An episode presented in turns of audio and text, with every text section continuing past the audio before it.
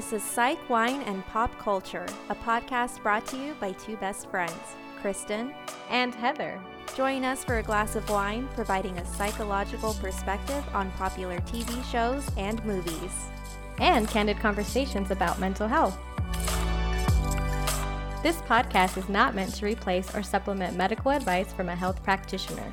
This podcast is meant for educational purposes only.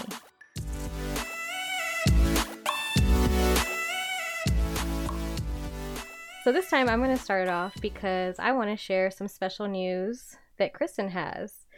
It's super amazing and I'm so proud of her. And guess what, guys?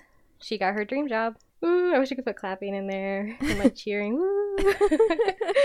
So tell us a little bit about it. Yeah, so I say it's my dream job because it's something I've been wanting to do since I left news reporting. Ever since I was a little girl, I always wanted to be a news reporter, and right out of college I did it, and it just was not for me. And it's such an eye-opening experience, you know, knowing so young that that's just not what I wanted to do with my life, like I always thought I did. And It took a lot of growing for me, but I started to see while I was there that I enjoyed doing stories over school districts and, you know, like seeing the kids and stuff like that. And I also liked nonprofit stories. So I ended up getting a job after news reporting at a nonprofit, which gave me a lot of great experience. But I always still wanted to work for a school district and, you know, get that awesome time off that you get from all the school breaks. You got really really good school hours. Like, it's great. And I finally found a school district that wanted me. So yay. Yes, it's actually, who wouldn't want you? Okay, the other school districts that didn't want her, they were kind of dumb, because who does not want an amazing Kristen who knows how to edit, who knows how to do media? You're like the whole package, so. Oh, thank you. I mean, this person I'm going to go work for, I think, is going to be a really great mentor for me. And I think that they did see that in me and see that I have potential to grow even more, you know, as a storyteller, because that's really my passion, is storytelling in the digital landscape, whether it's through podcasts or through videos or anything like that. I really enjoy it. Oh, yeah, definitely. Yeah, and I've been so jealous because you have like this amazing mentor who's a neuropsychologist and is bilingual, and you can look up to her as like a Latina woman, and you're just like, this is the person I want to learn from, because she's like ethical, she's smart, she's resourceful, and she takes the time to teach you. And she enjoys teaching, which is, you know, great. You know, I don't think there's ever been an instance really where she's made me feel less than. She's just a really great mentor, you know, that takes in like your strengths, but also shows you like where you can improve, which I think is basically a recipe for a good mentor. And I hope you have that too. I think I will. And that's really what made me want to apply for this job. I think this is going to be like a beneficial relationship, like both ways. So I'm really excited. And I'm just so excited to share this news with you guys. It's been, you know, like boiling inside for so long. Like, I've been wanting to tell people, because I've been in these interviews for like a couple months now, actually since before COVID. So I've been waiting for this hiring freeze to end, and it finally did. So I'll be starting in a couple weeks, and I'm just really, really, really excited. So this is going to be a new chapter for me. Yeah, guys. So don't be shy. Leave us some love on Instagram. Congratulate Kristen. You know, she'll love that. Okay. Aww. Well, we love celebrating our accomplishments both ways, because when you got your PhD, I had to surprise you and be like, come on, everybody, like, share some love. Like, she went through school for so many years. I know. Thank you for doing that. That was very nice. Well, one more thing we wanted to talk about before we get started on our episode is voting. We wanted to talk about voting and just remind you guys that we are just a few days away from the election. This episode is going to come out on Halloween, so we'll just have a few days left of early voting. Heather has cast her vote. I have done mine. So go and vote. And our significant others have as well. So, you know, if you haven't done so, or if you have, make sure you're telling your friends, telling, you know, your significant other, your family members to go out and vote. Yes, make a plan. All right. So today's episode, we are talking about the Netflix series Ratched. I'm so excited, actually. We've been talking about this for a while, so go ahead. So some people might be familiar with the character Nurse Ratched because she is from the 1975 film One Flew Over the Cuckoo's Nest. She was a raging bitch in that movie. That's what everybody knows her. Yeah, she was not a liked character, to say the least. No, it's an old movie, but it's a really good movie, and I would definitely recommend to watch it. So that movie was actually based on the novel in 1962, One Flew Over the Cuckoo's Nest by Ken Kesey. I hope I'm saying that right. So the Netflix series came out this year in 2020, and it stars Sarah Paulson, which most of you will know her from American Horror Story. Mm-hmm. And that does not surprise me because the creators of Ratched on Netflix are Ryan Murphy and Ian Brennan. And Ryan Murphy is from American Horror Story. He's one of the co-creators of that show. So Ratched is a suspenseful drama series, and it tells the origin story of the asylum nurse Mildred Ratched, played by Sarah Paulson. So in 1947, Mildred arrives to a California facility psychiatric hospital to seek employment as a nurse. You don't really know why until you get a little bit deeper into the show, but it's an interesting premise because Mildred's not actually a nurse. She never had the training. She never went to school for it, but somehow she's able to pass off as one and convince the staff there that she has an interview with the doctor who heads the facility. And she pulls it off. She gets a job there, even though she's not qualified for it. And later down the road, she actually becomes head nurse. So she even gets a promotion while she's there. Mm-hmm. Yep, I remember that. It's just a crazy premise, but there's a lot of interesting things that we want to pull from this show. There's a lot of like old-timey medical knowledge that we kind of want to debunk. You know, as far as like, I'm sure you guys have heard of lobotomies. We'll talk about what those are. There's a lot of, you know, faking mental illness. You know, is that possible? Can someone fake mental illness? So Heather will go over that. So we're also going to be talking about a pretty popular one you guys might have heard about, Munchausen Syndrome, which is actually called factitious disorder in this diagnostic manual thing that Heather's always talking about. And also another one that people love, love, love to hear about, dissociative identity disorder, otherwise known as multiple personality disorder. Nice. Good job. You got both. So there are a lot of mental health conditions and themes that we're going to be talking about today. And you guys know that that is such a passion for us. You know, the whole point of us doing this podcast is that we want to destigmatize mental health and the whole idea that, you know, it's something that you shouldn't talk about. But for us, that's all we want to do on the show is just make people comfortable hearing about uncomfortable things, right? Yeah, that's basically what we love to do. And, you know, debunking some old myths about mental health as well. You know, I always have a lot of students ask me, do we still do lobotomies or do we still do electroshock therapy? You know, funny enough, some people do believe it because they see it in TV. So, I mean, how would they know? Exactly. If it's still done today. So we're definitely talking about that today. Yeah, so interestingly, I mean, psychology and psychiatry, they're still very new fields, even though it may not seem like it. But, I mean, as early as the 19th century, we would, you know, lock up people who, you know, had depression or had schizophrenia, and we just locked them away in these mental institutions, and sometimes they didn't have the best care. And even today, with psychiatry and psychology, we don't know enough about mental health disorders. We still, in a sense, with psychiatry, for example, it's kind of like a trial and error method when it comes to medication. So, you know, you'll give a pill, see how the person reacts. So does their depression lessen or does their anxiety lessen? It kind of seems like there's not a really direct approach. It's kind of, in a sense, just playing to see what is good for that person. So we don't really actually do enough brain scans. And a lot of psychiatrists and a lot of psychological researchers say that different disorders present differently in the brain. And you could look at that with brain imaging. But we don't actually do this to diagnose. Do you think that's weird? I mean, yeah, it's like you have the tools, yet you don't use them. You know what I'm saying? Like, mm-hmm. I just don't understand that. It's so weird. It feels like we have come a long way in some ways, but then we haven't come far enough in other ways in the field of psychology and psychiatry.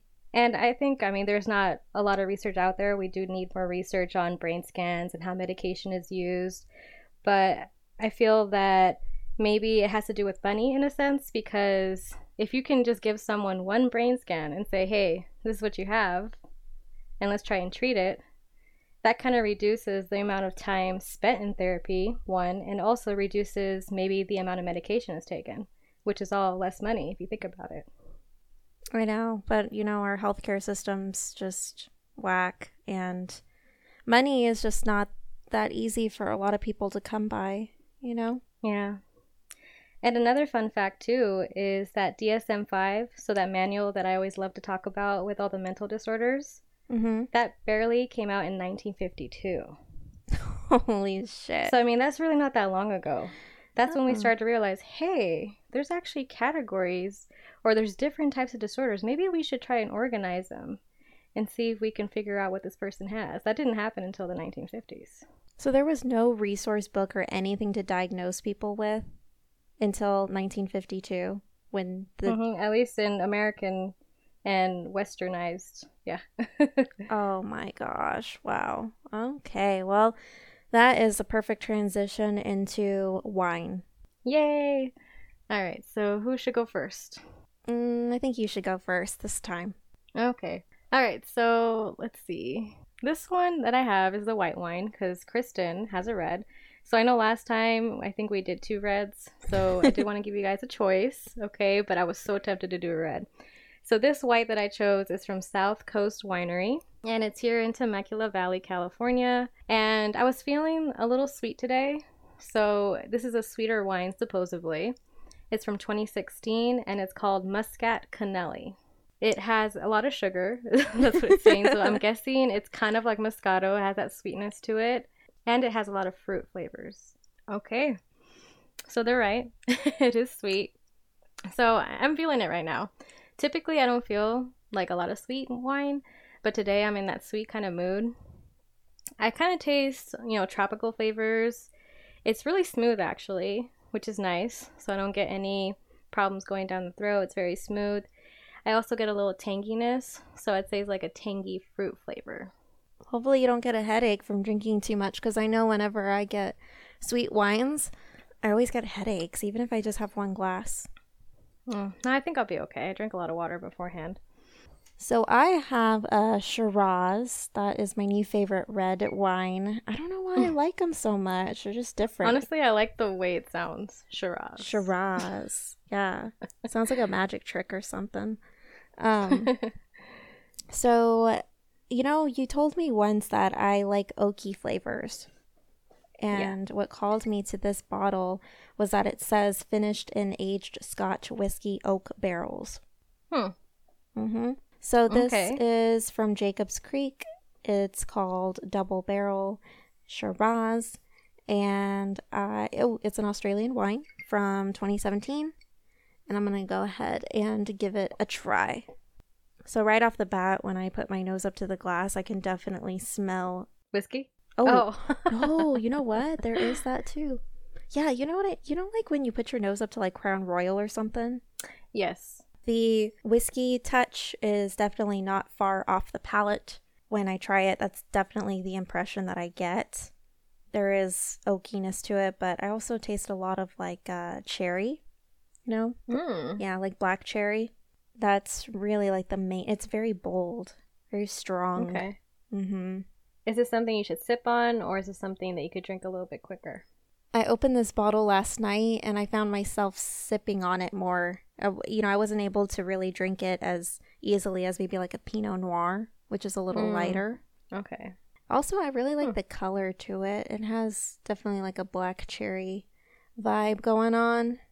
So, I mean, I like it. It just has like a different hint to it, since it's got that Scotch whiskey flavor. So if you like that, I think you'll like this wine. Sounds delicious. So are we ready to get into our episode? Yes. So go ahead and get us started. We're just going to dive right in. And we're going to right into the best topic or the most interesting. I don't know. Actually, people might think either one's interesting, but I think it is. It might get a little graphic, but we're going to talk about lobotomies. Is it going to get graphic? I want to know. I mean, I don't know. For me, it's not graphic. So I'm a terrible judge. I don't know. I'm terrible. Well, for you, it's not because this is your field. But for the average person, don't you think it might be? I mean, it's kind of gross. You know, I was a little interested in the show when they showed it. Yeah. God. Okay. We're just going to get into it. Some people might not actually know because I didn't know until I watched the show, like, exactly what a lobotomy was. But yeah, so in episode two is called Ice Pick for a reason, because it finally reveals Dr. Hanover's breakthrough treatment, the lobotomy, the frontal lobotomy. So basically in the episode, he's got 4 patients who are at St. Lucia, and they're going to undergo this new procedure. So he has everybody in the operating room. There's like a gallery, so everyone sits down. They're going to watch this new treatment that he's going to do. And there's 4 people, and they all have different reasons as to why they're there at the facility. There's one lady who is a lesbian. And, you know, back then they used to do lobotomies on people that really didn't need parts of their brain removed. Like, they used to do it to people who were gay. Just people who had... chronic depression. Yeah, chronic depression. One of the patients in the episode, he had ADD. So there's just a lot of unnecessary reasons why they used to do lobotomies, but they used to think that it was like a way to cure people. So, I mean, that's obviously what Dr. Hanover thinks. Anyway, do you want to talk about lobotomies, and are they commonplace today? So lobotomies, I think they are very interesting just from a historical perspective. So lobotomies actually started off more in Europe, and it first started off as psychosurgery. So this is where you hear, like, they literally will open the skull and they'll take parts of your brain out. And when it first started out, it was more to treat schizophrenia. Okay. So they would just randomly, there wasn't really a systematic way to do it or procedure, but they would just take out certain areas of the brain with people who had schizophrenia. And these doctors were like, hey, wow, so these people had schizophrenia who were erratic, they were, you know, excitable, you know, they were delusional, having hallucinations. Now they don't have them anymore. Yeah, they don't happen anymore because they fucked up their brain and now they're a vegetable. Exactly. So they basically attributed that the loss of those positive symptoms of schizophrenia means that they were better or cured, which obviously is not true. You're totally right, Kristen. From there was actually neurologists Walter Freeman and James Watts, and they were actually in North America, and they modified your traditional lobotomy. So this is the one I think that you're seeing in Nurse Ratched.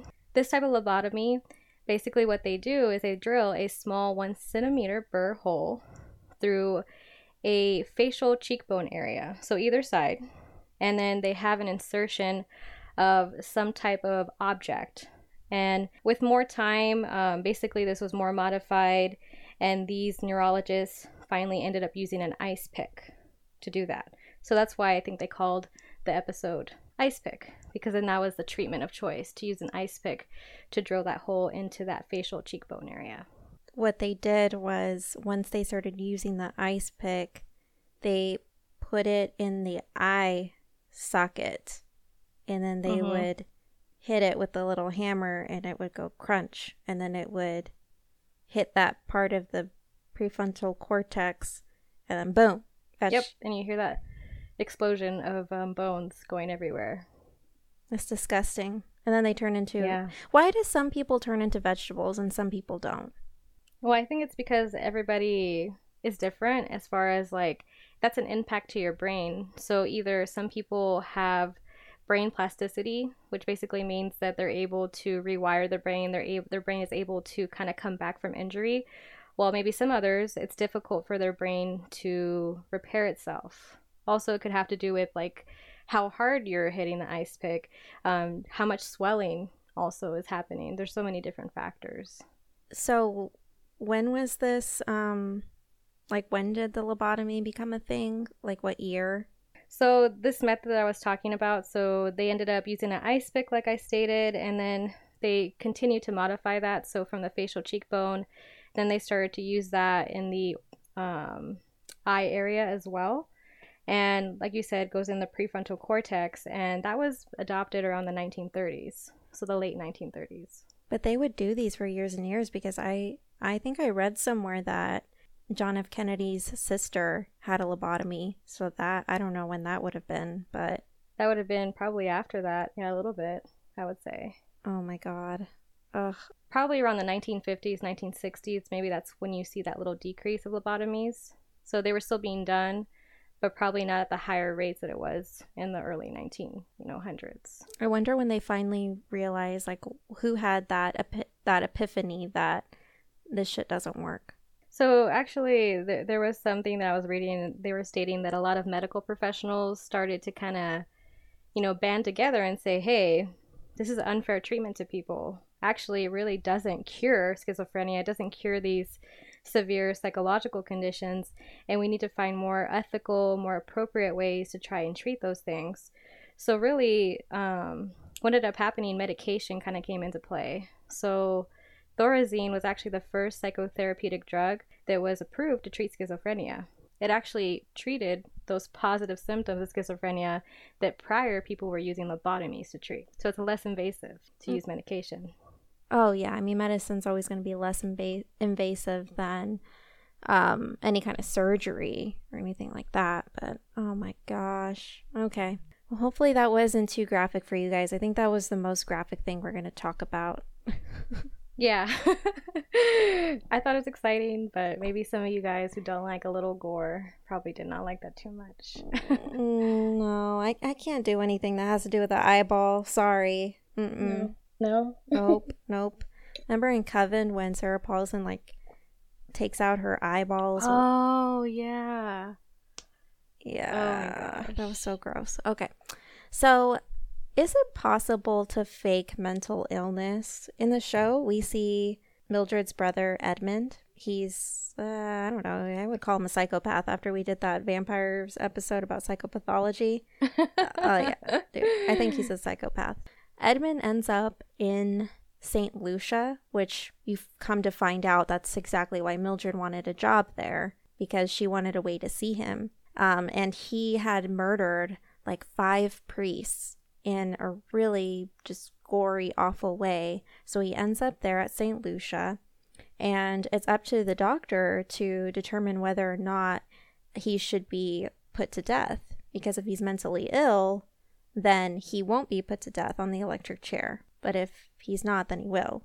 So Mildred kind of hopes that she can, coerce the doctor into thinking that her brother is mentally ill. And at the same time, Edmund is trying to convince the doctor that he's crazy. So he starts, saying a lot of crazy stuff. Like, he's imagining, aliens and antennas in his head, and, just really trying to give a convincing performance to make it seem like he has schizophrenia.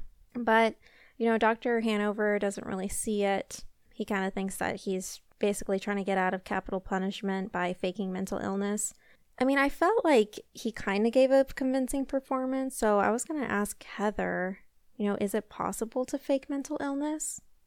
So I did want to talk about my own feelings when I was looking at that particular scene that you're talking about, where Edmund is, rambling on, he's talking about these antennas in his head.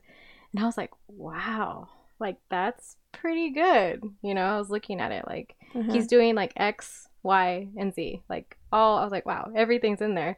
That's a pretty good interpretation. But then I was thinking it's too good. It's too good. It's almost straight up textbook, like someone studied it. Yeah.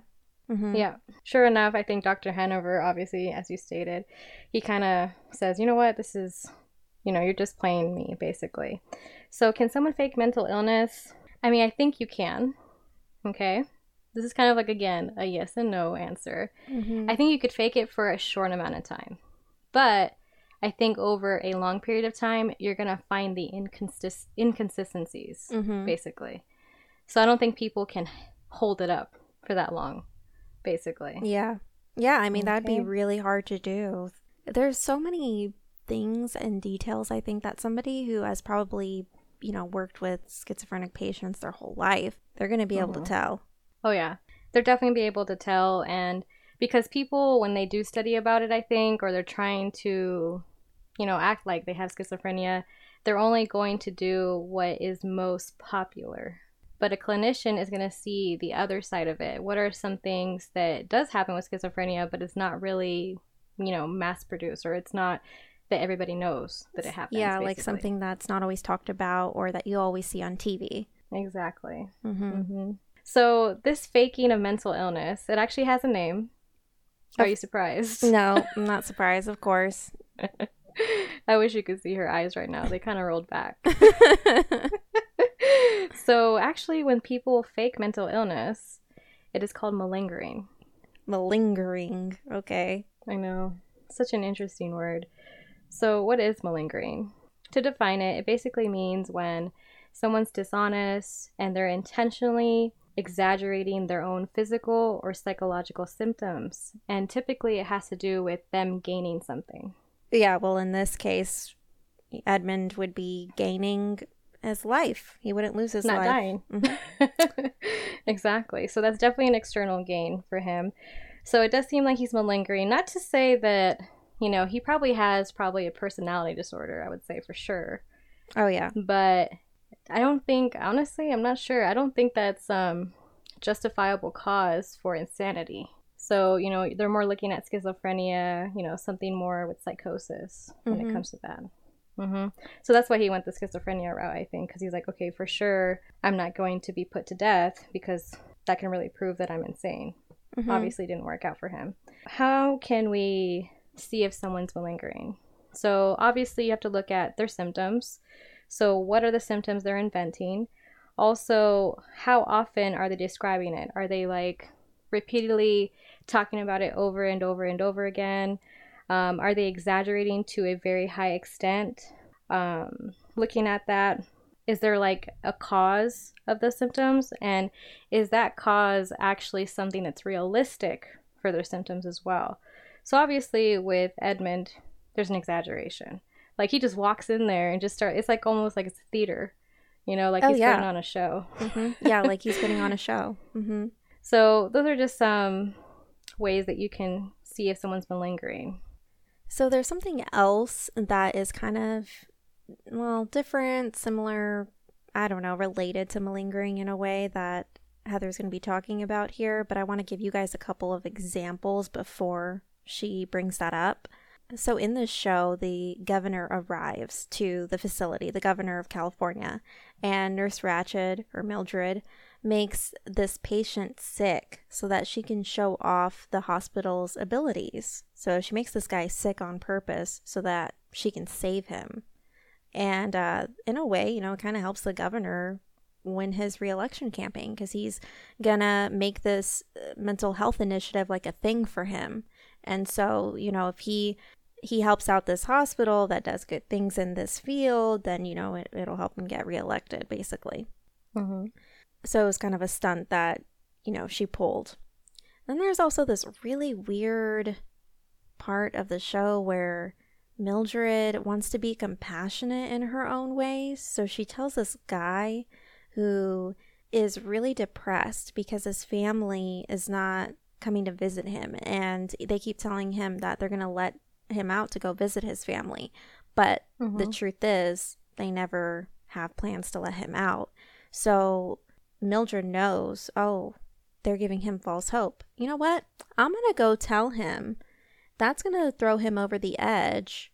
And then I'm going to tell him that there's a really sharp letter opener in Dr. Hanover's office. And I'm going to tell him exactly where he can go find it because, you know, maybe he just wants to end it all. And so I'm going to put that little idea into his head.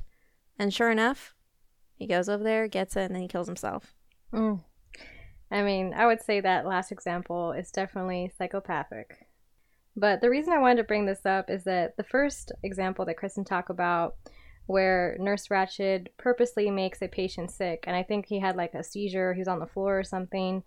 When I first saw that, it kind of gave me like alarm bells of a disorder that I've heard about, and sometimes it gets confused with malingering. So I thought it'd be interesting to talk about. So that disorder that I thought it could have been is factitious disorder, otherwise known as Munchausen syndrome.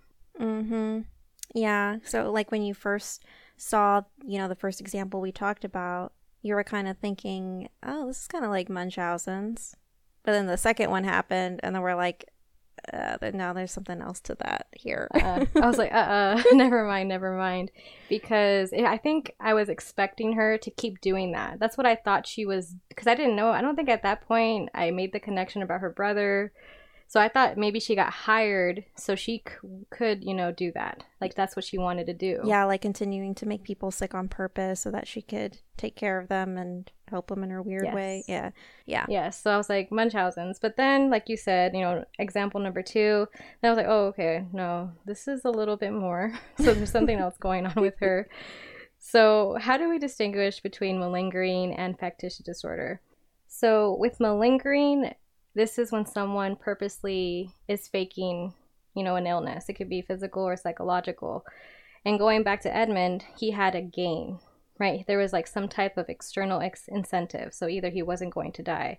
And more commonplace, like today, people may malinger to get like disability benefits, for example, right? They may fake that they're more sick than they really are so they can get benefits. So that's like some type of incentive versus factitious disorder or Munchausen syndrome. There's really not an external incentive for the person. They're just thinking that they're sick. Or in the one that we're talking about now, which is Munchausen syndrome by proxy, that's when someone purposely makes other people sick and they continue to do that because they enjoy maybe taking care of them, they enjoy the control, but there's really not some external incentive for them. Yeah, so Munchausen's by proxy was the thing that you thought she might have had because of the time that she made that guy sick, but then we were like, nah, that's not what she has because she's just got all these other psychopathic tendencies, and Edmund doesn't have that because he's more like malingering with all the other things. He's more malingering. Mm-hmm. Mm-hmm. Man, all this stuff can get really complicated, huh? It does, yeah. So when I first thought, I was like, okay, that's why I want to talk to you about it, because at first I was like, I don't think she's Munchausen syndrome by proxy, but I think we're right. You know, that was just like a one isolated case, but if she were to continue it, then probably. So I hope all of that made sense to you guys, but there's definitely more that we're going to be talking about. So now we're going to talk about the thing you guys have probably all been waiting for, multiple personality disorder, otherwise known as dissociative identity disorder. Ooh, all right. So in the show Ratched, there is a character named Charlotte, and she's presenting with symptoms of multiple personality disorder. And it appears that she has about 4 personalities. So we're going to go ahead and briefly describe each of those 4 personalities. The first personality is Charlotte Wells, so herself. She looks like, you know, she's kind of, you know, shy, you know, she doesn't really engage a lot with others, kind of meek, a broken woman. So you see that there's something that happened to her, and we don't know exactly what yet. And then you start to see her just transition into a different personality throughout the show. So baby Taffy is one of those. And this is kind of like a childlike personality. So this is a personality that's looking for their mom, very small, very innocent. They act very vulnerable. Then the third personality is Apollo. And this is Charlotte's alter ego, I guess you could say, where this person is an athlete. Basically, she states that he bested the Nazi leader, Adolf Hitler, at his own Olympics by winning 5 medals. I would say this personality is very assertive, very strong. You can also tell that there's a lot of rage with this personality, specifically against Hitler because he was a tyrant.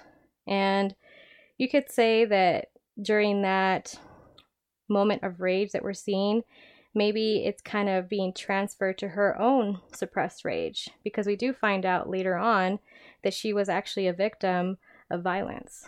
Yeah, it was really sad because Charlotte, she's African American, and she was targeted by these 4 white men who beat her, took off her clothes, made her undress, and they just left her starving in a basement in an abandoned house for 9 days.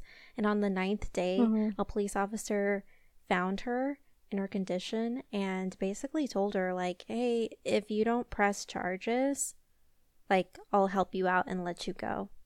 I thought that was so messed up, just terrible. And that probably happened a lot back then. It probably still happens today. Oh, yeah. It's just, I feel like that even adds to her own trauma. The fact that, someone, did save her, but it really wasn't saving her. So it's really like what she experienced. I don't think she's felt validated at all. No, of course not. I mean, it was completely diminished. Mm-hmm. Yeah, so then here she goes. She invents these personalities. Oh, we missed one. Mm-hmm. Odine. I was gonna... Okay. And then finally, last but not least, Odine. This is one of my favorites. I just like, anytime there's a character in TV show where they act like, very proper, very prissy in a sense, just, I don't know, I find it kind of funny. So that's what Odine is. She's a very dominant personality. She basically says she's a self-proclaimed world-renowned musician. Ooh. And talks about all of the symphonies she's played and how great she is. And I think the first scene that we ever see her, she's actually demeaning a kid who plays an instrument, right? Yeah, there's a kid playing the violin and she's Odine, so she ends up like making him feel bad for playing crappy, but he's not playing crappy, but she's saying that he is. I mean, I think that has a lot to do with her feeling like she wants to be someone who feels that confident about themselves. I mean, obviously that these personalities are a way of her coping with what she went through, that trauma, and this is one personality that helps her in that way. Yeah, I definitely agree with you, especially because Odine is a very bold personality. She's gonna say whatever she wants. She's not gonna let anybody step over her. And maybe this personality was invented by Charlotte because maybe she wished she could be like that whenever she experienced that assault. Yeah. Okay, how often does dissociative identity disorder happen? Oh, yeah. How rare is it? Is it rare? I knew you were going to ask me this question, so I put it in here. So in the U.S., basically, there's a lot of studies done, but they say in the U.S. about 1.5%. And when we're looking at different genders, they say that 1.6% of males can experience DID or dissociative identity disorder, and then 1.4% for females. So I thought it was interesting. Men are more likely to have it than women. For some reason, I thought that women would have it more than men. Yeah, that's why I think it's interesting, because I had that's what I was thinking too. But apparently men, you find them more oftenly with this disorder. So obviously it's not very common. This is because typically with dissociative identity disorder, what they relate it to is when someone has an overwhelming experience, a traumatic event, some abuse that they happened either in childhood or adulthood. So because that trauma is severely felt by that person, they may develop a personality to cope with that trauma they're experiencing. So there's a lot of correlation or a lot of relationships between having dissociative identity or multiple personality and having some form of trauma. But it is rare. Usually when someone does experience trauma, they're more likely to have post-traumatic stress disorder and things like that. Do you know how many personalities they have on average? On average, it actually varies. There's really not an average number. I wasn't able to find that. But according to the manual that we discussed, I'm not going to go into the whole wording of it, but the manual that we discussed that diagnoses psychological disorders, in order to be diagnosed with dissociative identity disorder or multiple personality, you have to have 2 or more personalities. 2 or more. Okay. Also, you have to have a loss of your sense of self. So basically what that means is that, you have periods where you don't remember things or you're just not in control of your actions. Yeah, you black out. Yeah, either you can black out. Sometimes, actually, I found some research, which I thought it was interesting, that some people with this disorder report feeling that they have suddenly become depersonalized, and they're like a third party observing their own speech, their own actions. It's kind of like, what? How can I, like, out of body almost? Yeah, what the fuck? Yeah, it's crazy. Some people say they feel powerless to stop these actions that they're doing. So that's kind of that loss of sense of self. Like, you're seeing yourself doing these things, but you're not able to control anything. But how do they know for sure that you have it? Like, do they do a brain scan? Do they, like, try to trigger you to get you to turn into these other ones? Oh, my goodness. Or what? Well, usually, from what I was reading, typically people don't come out and say, like, hey, I have dissociative identity disorder. Usually they don't know that they have it. So it's kind of from a recollection from people around them. So people around them are saying, like, hey, you know, this is happening to you. And they're like, what are you talking about? Yeah. So it's more on the people around them telling them, and then they go get help. That's typically how it happens. That's really crazy. Yeah, because sometimes they don't even know that they're switching personalities. Yeah, they don't all have that, like, out-of-body experience when it happens, when they switch. Mm-hmm. Yeah, sometimes, like you said, they completely black out, and they could wake up somewhere that they have no idea how they got there. That's crazy. That's crazy. Mm-hmm. And also, in some cases, people who have the disorder, they could hear voices sometimes, like a child's voice, crying, maybe a voice of a supernatural or spiritual being. Sometimes it could be, you know, independent thoughts, but there's no control of these thoughts. And they also experience very strong emotions and impulses. So these are all just some things that research has found with people who have experienced this condition.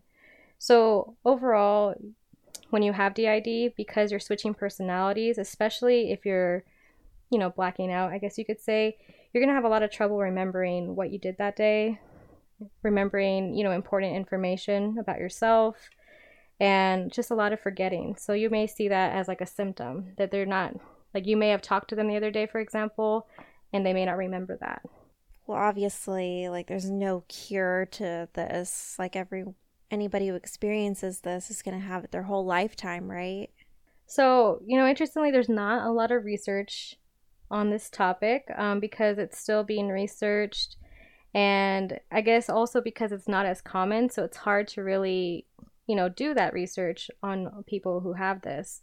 But basically what they have said as far as like curing or treating it, that the best treatment is to do a final fusion, which basically means to integrate all the personalities together and make them aware of one another, which takes a long time. I know. If you would imagine. Obviously, like, okay, my God, we're going to be on this forever. But anyway, I know we wanted to talk about hypnosis because here we have Dr. Hanover in the show who's like a mad scientist, and he thinks he can just, like, you know, cure everybody. And hypnosis is just going to do the trick, and it's going to snap Charlotte out of her disorder. Yeah. So, and you're going to ask me about this. So, actually, hypnosis has been used with dissociative identity disorder. However, it's not the main treatment. Obviously, it depends on, like, the clinician's experience. Like, are they, you know, experts in hypnosis? And it can be beneficial in cases where you want to tap into the trauma that they can't remember. But really, what research has shown is that it's not really necessary to do that. And sometimes when you do hypnosis, people may create false memories. So that's why hypnosis is not like the first line of treatment when it comes to this. What was the one that he was doing with the whole spinny thing? And it looks like a spot. That was hypnosis.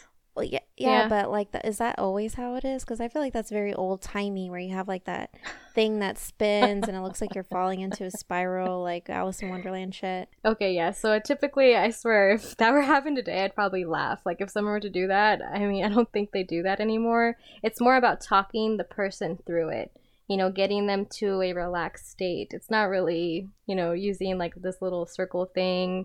You may use like a sound, kind of like in meditation, to get them to refocus. right? So you may use like a thing that clicks back and forth, but not really that spherical weirdness that you see in there. Yeah, because the way he was doing it was just kind of like how they used to do it back in the day. Like you're getting very sleepy, very sleepy.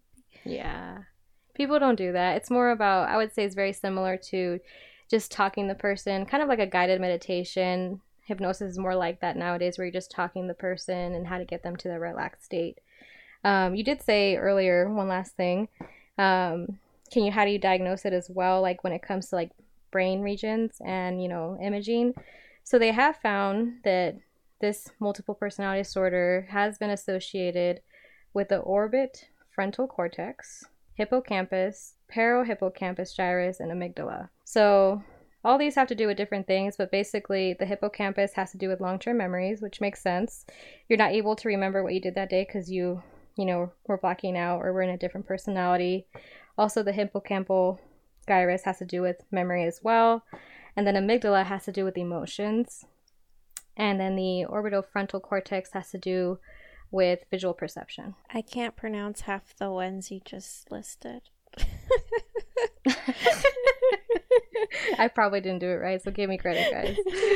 I know it's a lot. So yes, so you can't see it on a brain scan, so that's kind of interesting. Okay. Oh my gosh, well, I feel like we could be here forever, like talking about multiple personality disorder. We're probably gonna have to do another episode, don't you think? I think so. I think we'll probably go a little bit more in detail, and maybe we'll choose a different person. Yeah, with multiple personality. Yeah, that would be good.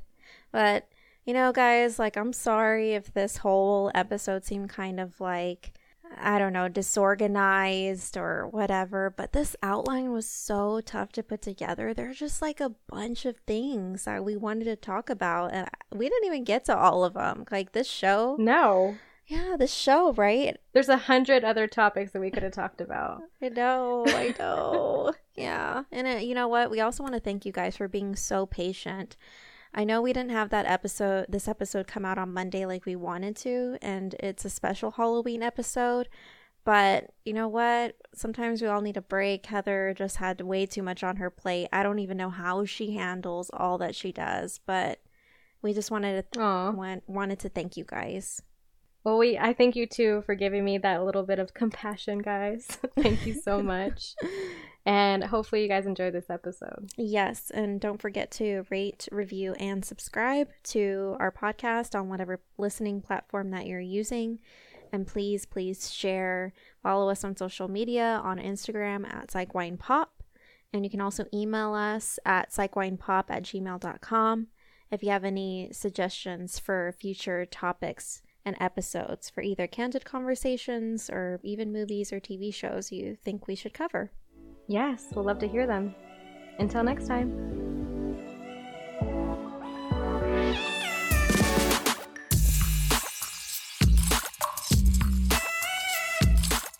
This podcast is not meant to replace or supplement medical advice from a health practitioner.